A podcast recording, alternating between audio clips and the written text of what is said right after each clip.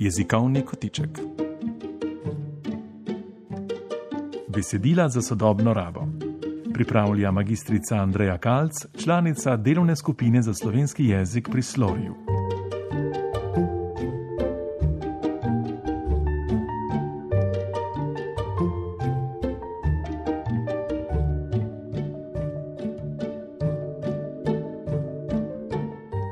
Lepo pozdravljeni. V tem ciklu jezikovnih kotičkov o slogovnih in jezikovnih zagatah v uradnih in javnih besedilih redaktorici oddaje Luciji Tavčar pomagam premišljati prevajalka, lektorica in članica Slorijeve delovne skupine za slovenski jezik Andreja Kalc. Andreja, lepo pozdravljena. Dober dan, Lucija.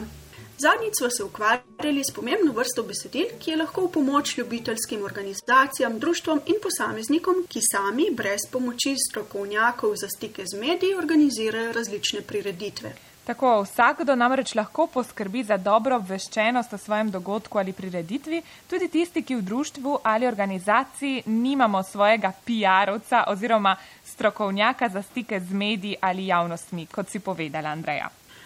Poslušalce smo tako opozorili, da večina novic ni objavljena na ključno. Z mediji moramo tudi kot ljubitelji komunicirati aktivno, dejavno in učinkovito.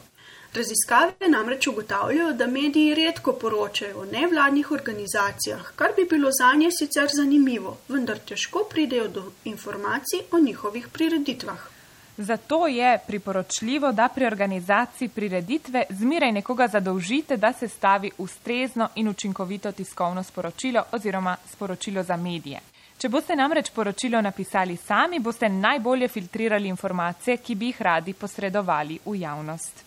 Da ne bi pozabili osnovne informacije o vas, torej o organizatorju in pošiljatelju, jo zapišite kar na začetek svojega sporočila oziroma v glavo dokumenta. Lucija, večina najnih poslušalcev najverjetneje uporablja urejevalnik dokumentov, torej Officeov Word ali morda LibreOffice, OpenOffice, kar v italijanščini, ne v slovenščini.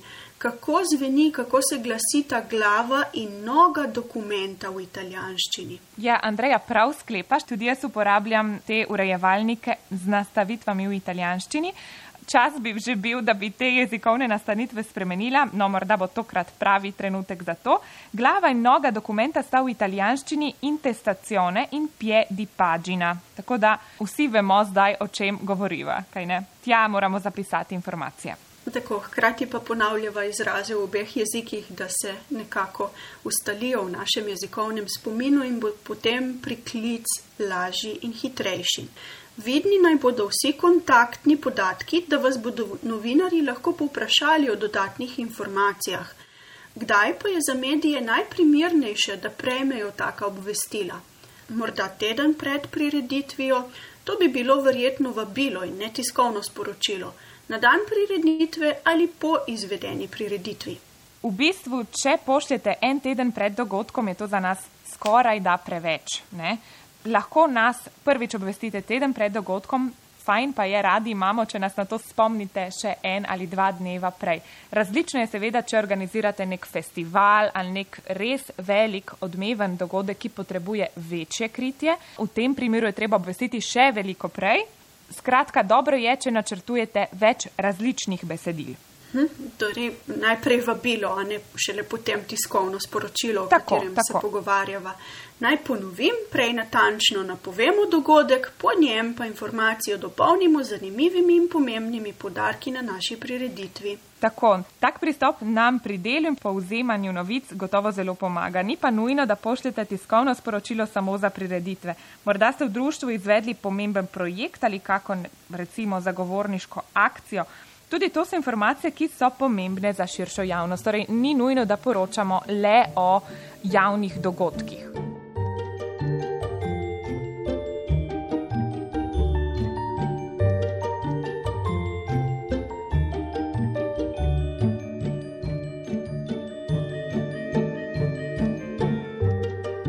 Razmišljajva naprej, če mora napoved prireditve vsebovati odgovore na sledečih pet zapovedanih novinarskih vprašanj, ki si jih je vendarle dobro zapomniti za vse življenjske situacije, tudi mi lajki je dobro, da jih poznamo in sicer, kaj se bo dogajalo, kdo organizira prireditev in število udeležencev, kje bo potekalo dogajanje, kdaj bo potekalo in zakaj smo se odločili za organizacijo.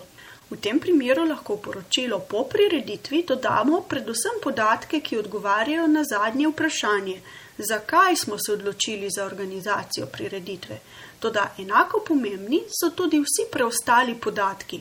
Tako, no, če pošiljamo tiskovno sporočilo po dogodku samem, bo javnost predvsem zanimalo, kateri so dolgotrajnejši učinki oziroma katere rezultate ste dosegli. Tudi to je vredno upoštevati, da je tiskovno sporočilo pred dogodkom neka napoved, nekaj, kar se bo zgodilo, kar je pa že bilo, vemo tudi, do katerih učinkov zaželjenih ali morda ne zaželjenih je privedlo in tudi to lahko vključite v svoje poročilo.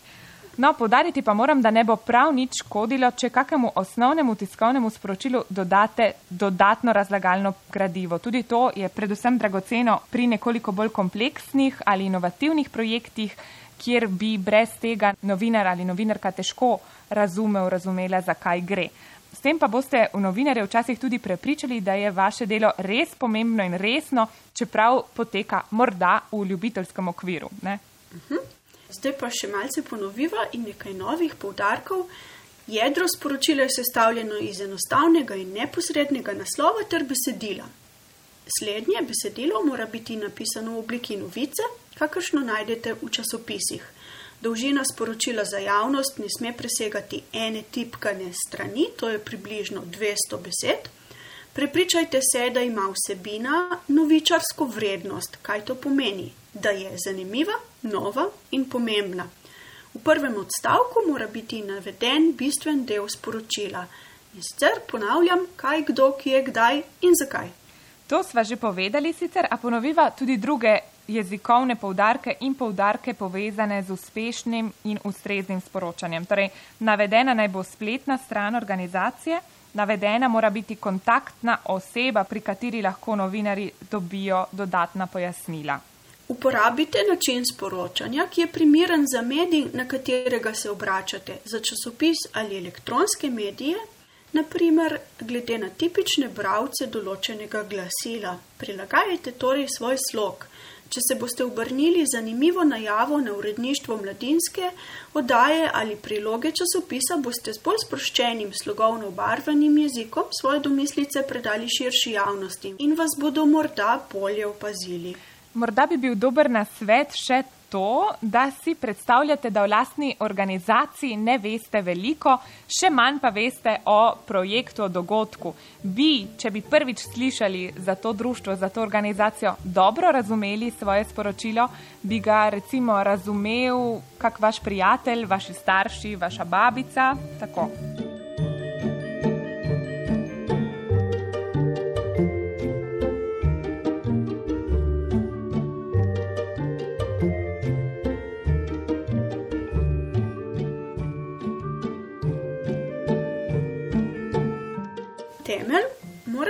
Knjižni jezik. Uporabite knjižni jezik brez žargona svoje organizacije. To so tisti izrazi, ki jih s kolegi uporabljate za opisovanje svojih dejavnosti. V športu so to morda kakšni posebni športni izrazi, glasbena društva imajo tudi svoj žargon, svoje posebnosti. To je tisto izrazi, ki ga drugi ne razumejo. Pazite na slovnične napake, tu bom obrnila vodo na svoj mlin. Če nimate možnosti, da vam besedilo pregleda lektor, naj ga vsaj kdo prebere za vami. To je zelo, zelo pomemben del procesa tvorjene, tvorjenja besedila in veliko krat opažam, da ga ljudje izpuščajo, zato so njihova besedila slabo premišljena, slabo zapisana. Veliko lahko naredimo sami. Uporabljajte kratke, nezapletene stavke. Izogibajte se odvisnikom, razložite vse strokovne izraze, namreč ne poznamo vsi vašega področja, pa čeprav gre za tako splošno področje, kot je recimo šport ali glasba. Ne uporabljajte kratic oziroma jih dobro razložite vsaj v oklepaju. Čeprav je recimo vaše društvo, organizacija zelo znana in se uporablja kratica za njo, bo morda nekdo za to prvič slišal. Tudi taka kratica, kot je NŠK, Narodna študijska knjižnica, jo morda v primeru, ko boste pošiljali sporočilo v Slovenijo, eh, kakšnim lokalnim medijem, ne bodo znali takoj razvozlati. Mm, to naredimo za svoje naslovnike sami. Raje ne uporabljajte trpnika, pasiva, namesto narejeno bo, zapišite torej naredili bomo. Navajamo pa zgolj dejstva, brez komentarjev in poveličevanja. Slog naj bo skratka, kar se da jasen. Tako in spet sva pri nasvetu, da je manj, morda več, kaj ne? Vsekakor. Tako, zdaj pa lahko spomniva še eno informacijo o tem, odkot sva črpali te poudarke. Boš ti povedala? Uhum. Veliko koristnih informacij in dobrih nasvetov o komuniciranju z mediji in ustvarjanju dobre javne podobe vaše organizacije boste našli v brezplačni publikaciji z naslovom Odnosi z javnostmi, priročnik za nevladne organizacije. Naslov je dvodelen. Avtor je Jure Brankovič, izdal pa jo je Mladinski svet Slovenije. Toplo vas vabiva k poslušanju oddaje v etru ali na spletu, na spletni strani 3x2.v sedesfjk.raj.it pod zavihkom podcast med jezikovnimi kotički najdete ne le tega, pač pa tudi vse ostale najne in drugačne jezikovne kotičke. Andreja, jaz te torej za danes lepo pozdravljam. Slišimo se spet čez teden dni, kaj ne? Uh -huh, vsekakor. Hvala za posluh in nasvidenje. Srečno!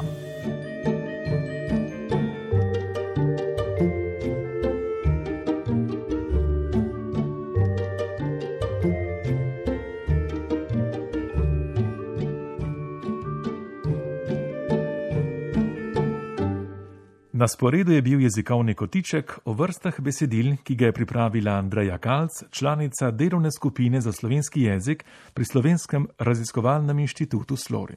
Uredništvo Lucija Tavčar.